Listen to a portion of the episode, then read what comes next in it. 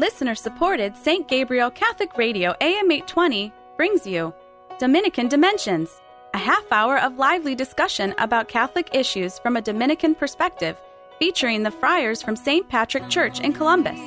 And now, Dominican Dimensions. Welcome to the Dominican Dimensions, a half hour of lively discussion about uh, Catholic issues from a Dominican perspective. My name is Father Stephen Dominic Hayes, and I'm a friar at St. Patrick Parish in Columbus. Today I'm joined in the studio by Brother Bartholomew Calvano, who is one of our student brothers uh, down at the House of Studies and a deacon. Uh, and uh, we have an interesting discussion, I think, today about uh, fiction. You know, normally we're talking about truth, but today we're talking about fiction. So let's begin in prayer. Hail Mary, full of grace, the Lord is with thee. Blessed art thou among women, and blessed is the fruit of thy womb, Jesus. Holy Mary, Mother of God, pray for us sinners now and at the hour of our death. Amen.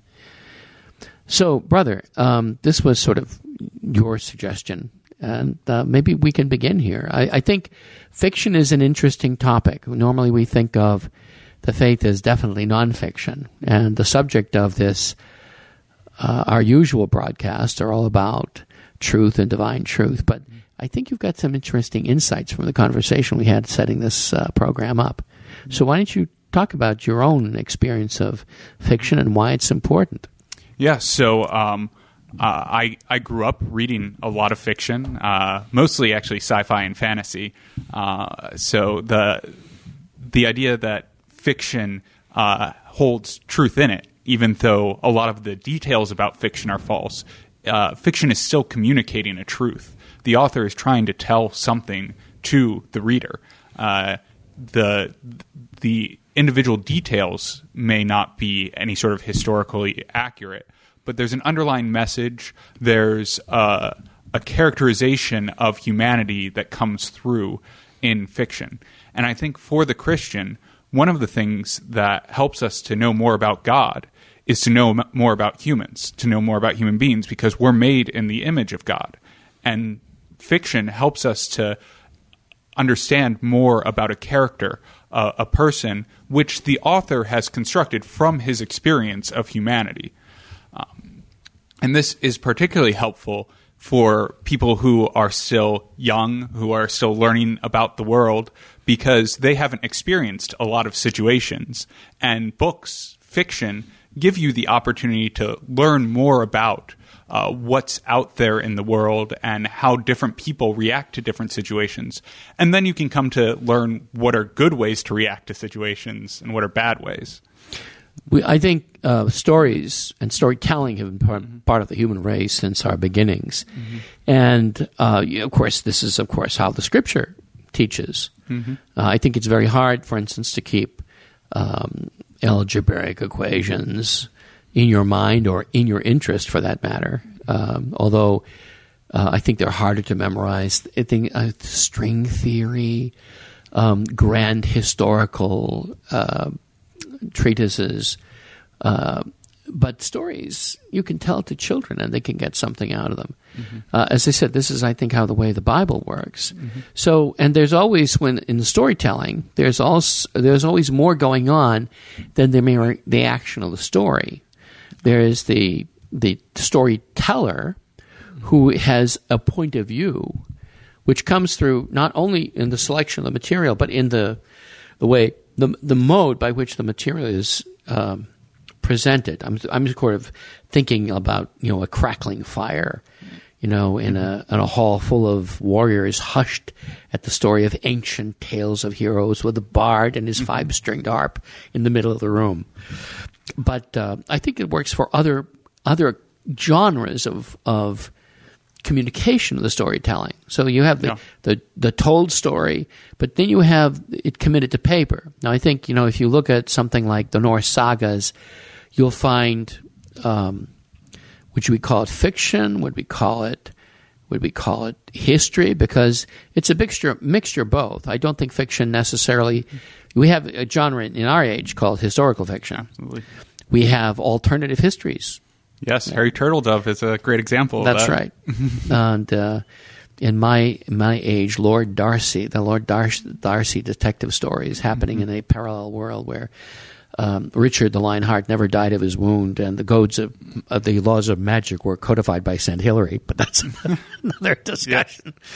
Um, we all come from different ages, but. Um, I think here, you know, you if you look even at something like a novel, which presumably, although set in a period, for instance, um, what would be a, a novel that you would find interesting? So, uh, novels that are popular at the House of Studies are the Jane Austen novels in particular, and those are all set in uh, kind of the Victorian England Right. time period. So um, they're they're set in that period, but these are obviously all uh, fictional characters.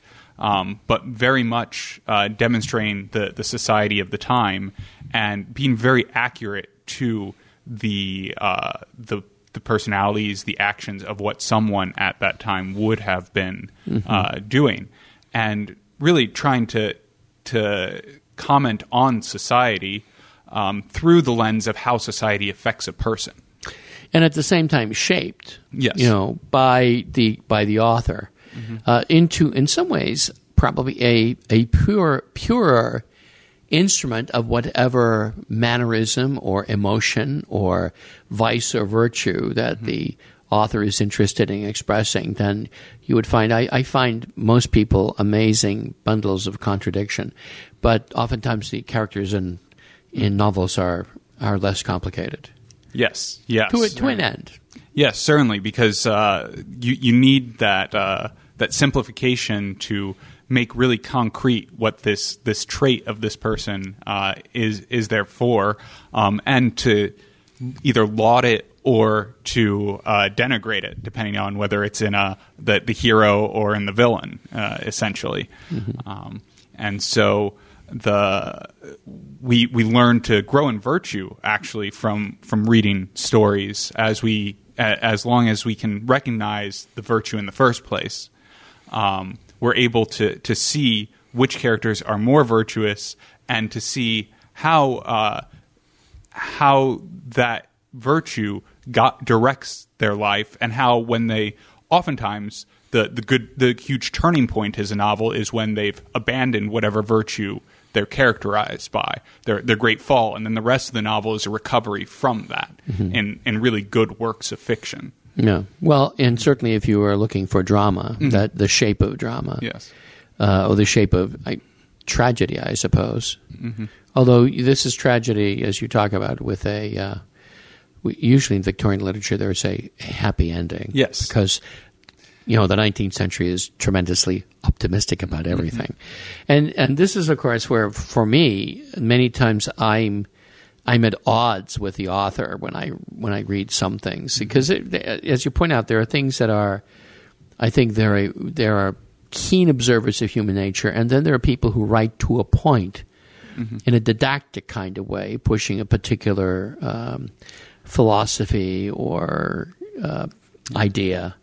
And uh, sometimes I, I have difficulty with this. The Golden Compass, for instance, was Absolutely. wit- written as a child's book to teach atheism, which I think, of course, is an abs- awful, awful, and and evil thing. That that was one of the, the first books where I, I enjoyed the first couple novels, but then I was just completely confused at the end of it, at, at the turn it took, where I, I could clearly see that the the author had an agenda that they were trying to, to push. And you might even the Ga- Game of Thrones novels are are likewise, you know, Yep. uh, the great cruelty, etc., without redeeming qualities necessarily, except uh, you know human courage and and the like, but no transcendence, no uh, sense of providence. And I think many of our Catholic authors are very very different from that.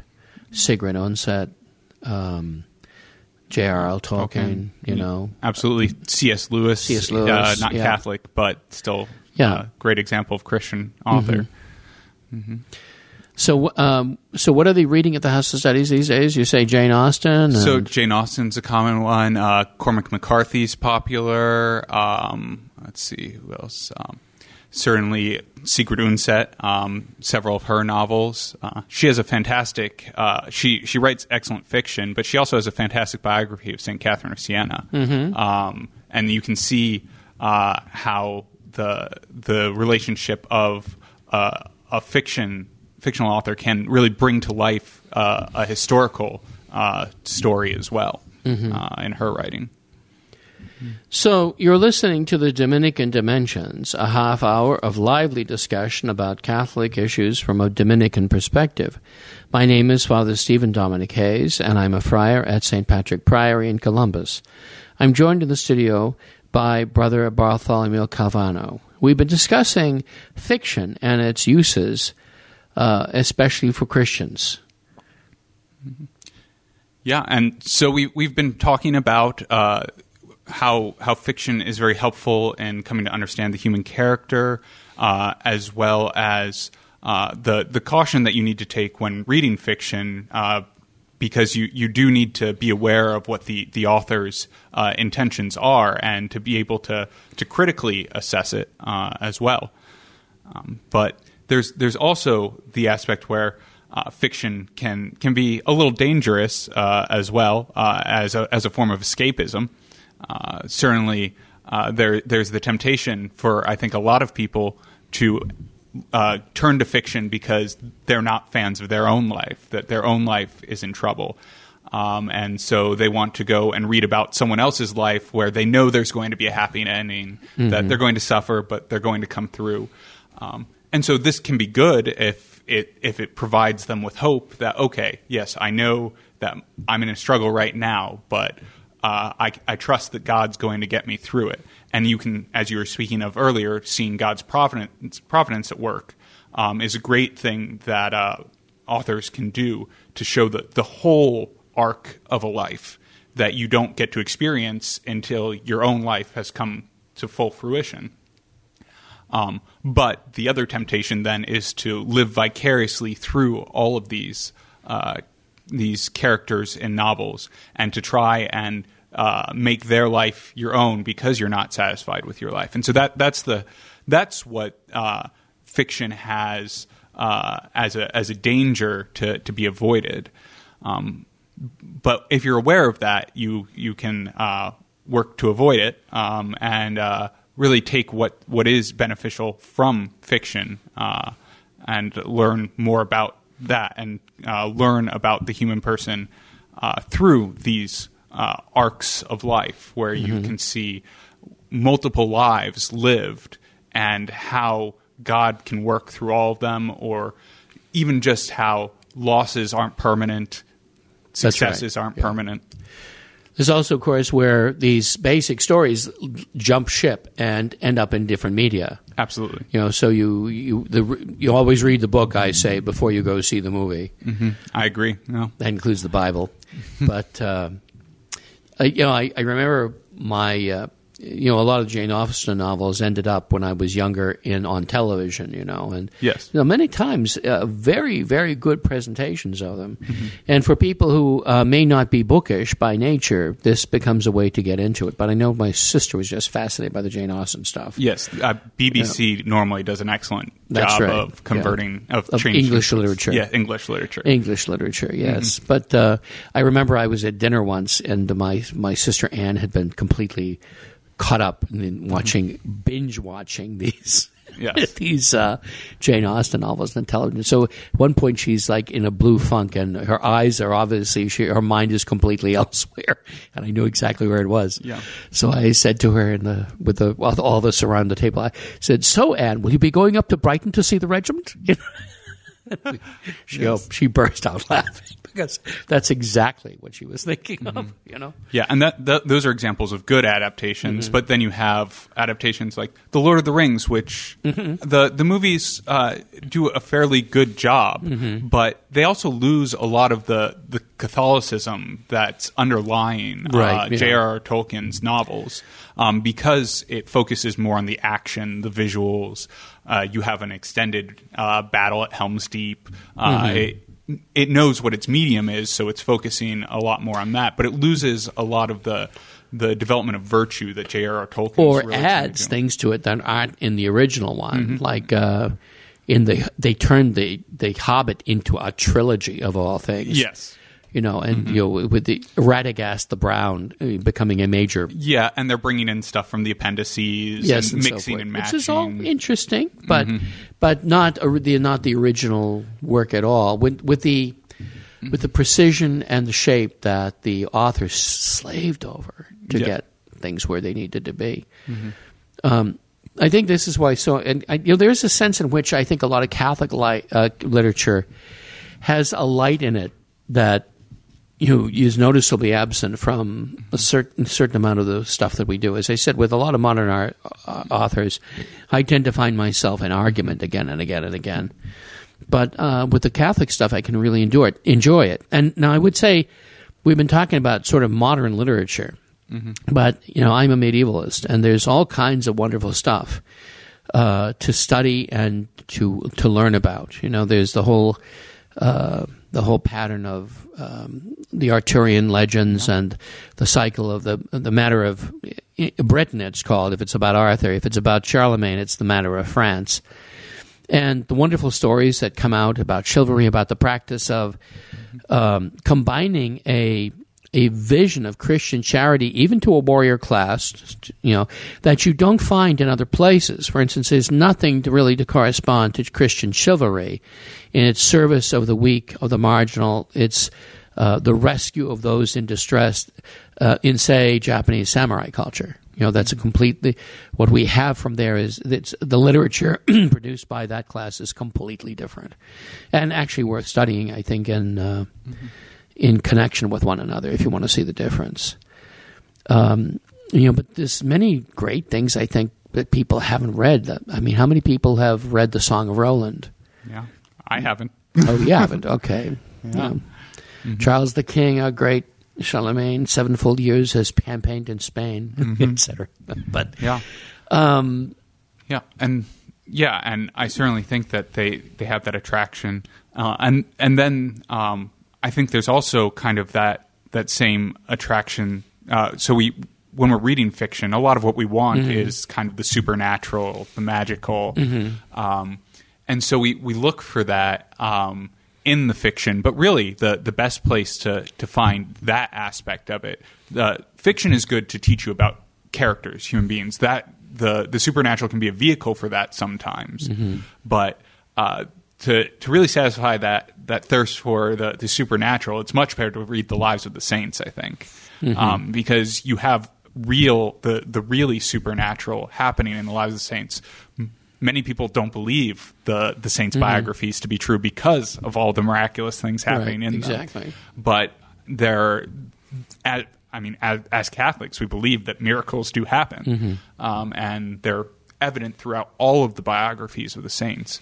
And so, um, what your your appetite has been whet with with fiction, maybe Mm-hmm. uh, you can learn to to to discover a, a deeper quenching in the the biographies of the saints and the lives of the saints, and come to know even more of God's providence through that, which is much more explicit in in Mm-hmm. those saints' biographies. but we're not talking so much about fiction then. Not at this point. Not at this point. Mm-hmm. But fiction uh, can can start to whet your appetite for that. Mm-hmm. I think. Um, you, I mean, you see it even in Saint Ignatius of Loyola, Mm-hmm. where he had the the stories of knights and chivalry, and then the stories of the saints while That's he was right. recovering in the hospital, and he found that yes, the the the stories of the knights. Uh, he enjoyed more in the moment, but as soon as he was done with them, Right. uh, They left him dry They left him dry. yeah. But the Saints, maybe he wasn't quite as attracted to them in, in, in the moment. They didn't have Mm-hmm. as driving of a plot, perhaps. Maybe the authors weren't as good. Um, but the, the lessons that they imparted Mm-hmm. stuck with him and lasted with him. So even though fiction, I think, is something that has a value for the Christian, Mm-hmm. I don't think it should be the, the primary literature that the Christian is reading. Obviously, the Bible should should be right. primary, but also for Protestants. fiction, sometimes I think we have less good Catholic fiction, fiction now than Mm-hmm. uh, we've had, and I'm not sure it's whether or not Catholic authors can get the stuff published or if it's all that good. But we have had some really good stuff. Are you familiar with an author called Taylor Caldwell? I haven't heard of Taylor Cald- Caldwell. No, the the most recent Catholic author that I'm familiar with is uh, I believe it's Michael O'Brien. Mm-hmm. Um, Okay, yeah. and he he has he has fairly good fiction. It, it's not it's not like first class fiction, Mm-hmm. but it, it's good fiction. It's very Catholic. Yeah. So, but some of the Ca- Taylor Yeah, Caldwell, th- those were um, sometimes you, you know the the life of a saint would be told by another character who's sort of the subject of the novel, Okay. but experiencing them and and coming into their lives. So you get actually to see that character's reaction to the presence of the power of God in the life of the saint. So the history of the saint is not touched. You even have interactions. You know, I mean, for instance, uh, um, this. Uh, but and uh, and I said with Taylor Caldwell, there's even a wonderful little book called Grandmother and the Priests, which is about a uh, a rather it's sort of set in the twenties with a a lady who is of uh, sort of had a wild youth, but now in her old age is uh, hosts priests to dinner, and they tell wonderful miracle stories about their life and the life of others, and uh, splendid, splendid Okay. fiction. So, as I said, there it's uh, it's it's uh, pre Vatican II, but it's sort of we had a sort of a wonderful explosion of Catholic literature in those days. you Yeah, know. sort of in a similar vein. Have you read any uh, Robert Hugh Benson? Yes, exactly, Uh, he he's excellent. I read uh, "Come Rack, Come Rope" recently, Uh-huh. which is him telling the story of uh, essentially uh, an, an English martyr during the during the the persecutions. Mm-hmm. Um, and so he does an excellent job of doing this. Interacts with people. For example, Father Edmund Campion shows up, but Mm-hmm. right. Saint Edmund Campion, but Yeah. he's not the the primary focus. of it. focus of it. Yeah. So that's a kind of literature, and which I think gives the opportunity to tell the story with a certain amount of freedom and to get involved in other things and actually to deal with a fairly complicated. I mean, one of the problems I think with a lot of modern literature, but set historically, is that we end up with modern people's reactions mm-hmm. to the historical circumstances would not completely be mm-hmm. accurate. You know. Yes, there's a uh, lot of anachronism. or but sometimes it's what's missing. For instance, like if you're writing about ancient Rome and the persecution of the martyrs, you know, you're you're talking about a society which we you know we sort of glorify in our culture, Greek Greece and Rome, as a hotbed of democ- of democracy for Greece, anyhow. And uh, you know, sensible laws and balanced government and world power, of the you know Roman peace, and you know we get this, of course, from our own founding fathers, I think. But you know, to actually live in a society where ninety percent of the people, it's been estimated, are slaves or live a servile status, you know, able to be killed with without uh, without much ado by the local authorities. This this is a, I mean, to find Christian martyrs, you know, willing to lay down their life, willing to give up the life in this world uh, with no fear of the cross. You know, uh, this I I'm not sure we we've I've seen a lot of literature that explores, you know, from an authentic historical background, this kind of thing. Yeah, and I mean, I think we're we're also lacking quite a bit in stories of the, the modern martyrs Mm-hmm. as well, um, because there there are quite a few martyrs throughout the world at the moment. Oh yeah, right. Uh, the yeah. twenty one, what are twenty one Libyans, I th- uh, Egyptians who were murdered in Libya. You know, uh, Yeah.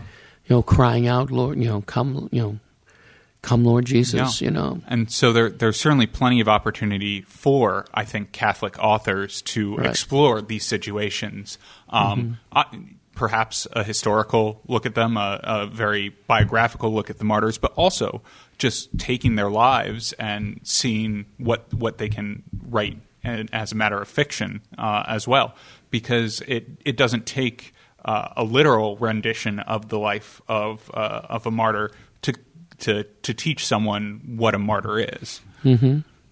So on balance, I'd say, you know, um, I think fiction gives us an opportunity to investigate vicariously by living the lives or entering the lives of the characters. Um, situations we might not be able to uh, otherwise come in contact with to engage in, not only intellectually but emotionally with uh, the situations that these people are facing, whether it's a moral situation, whether it's a theological situation, um, an existential problem, and to begin to apply them to our own. Yeah, it's uh, and I think that that's absolutely true, and it's important in that respect to to read good fiction, though, because mm-hmm. there's a lot of bad fiction out there, and uh, that's why one of the one of the, the key things is I think to to trust the the, the stories that have come down over time. Like mm-hmm. we, you say that we don't have modern Catholic authors. Authors, you've mentioned that. I think they are out there. They they just haven't been tested. Their right, their works yeah. haven't been tested well enough to see which are the best. Right. Mm-hmm. Okay. Well, I mean, our Lord never leaves us without grace, right? Absolutely. Absolutely. Uh, thank you for joining us today for the Dominican Dimensions. My name is Father Stephen Dominic Hayes, and I'm a friar at St. Patrick Parish in Columbus. And I've been joined in the studio today by Brother Bartholomew Calvano from the House of Studies. Uh, let's now end in prayer. O light, light of, of, the Church, teacher of truth, rose of patience, ivory of chastity. Freely you have poured forth the waters of wisdom. Preacher of grace, unite us with the blessed. Amen. And thank you all and sundry for uh, listening to this broadcast. We really do appreciate your support. Dominican Dimensions is a production of listener supported St. Gabriel Catholic Radio AM 820 Archives of Dominican Dimensions and all of our locally produced programs are available at stgabrielradio.com. Oh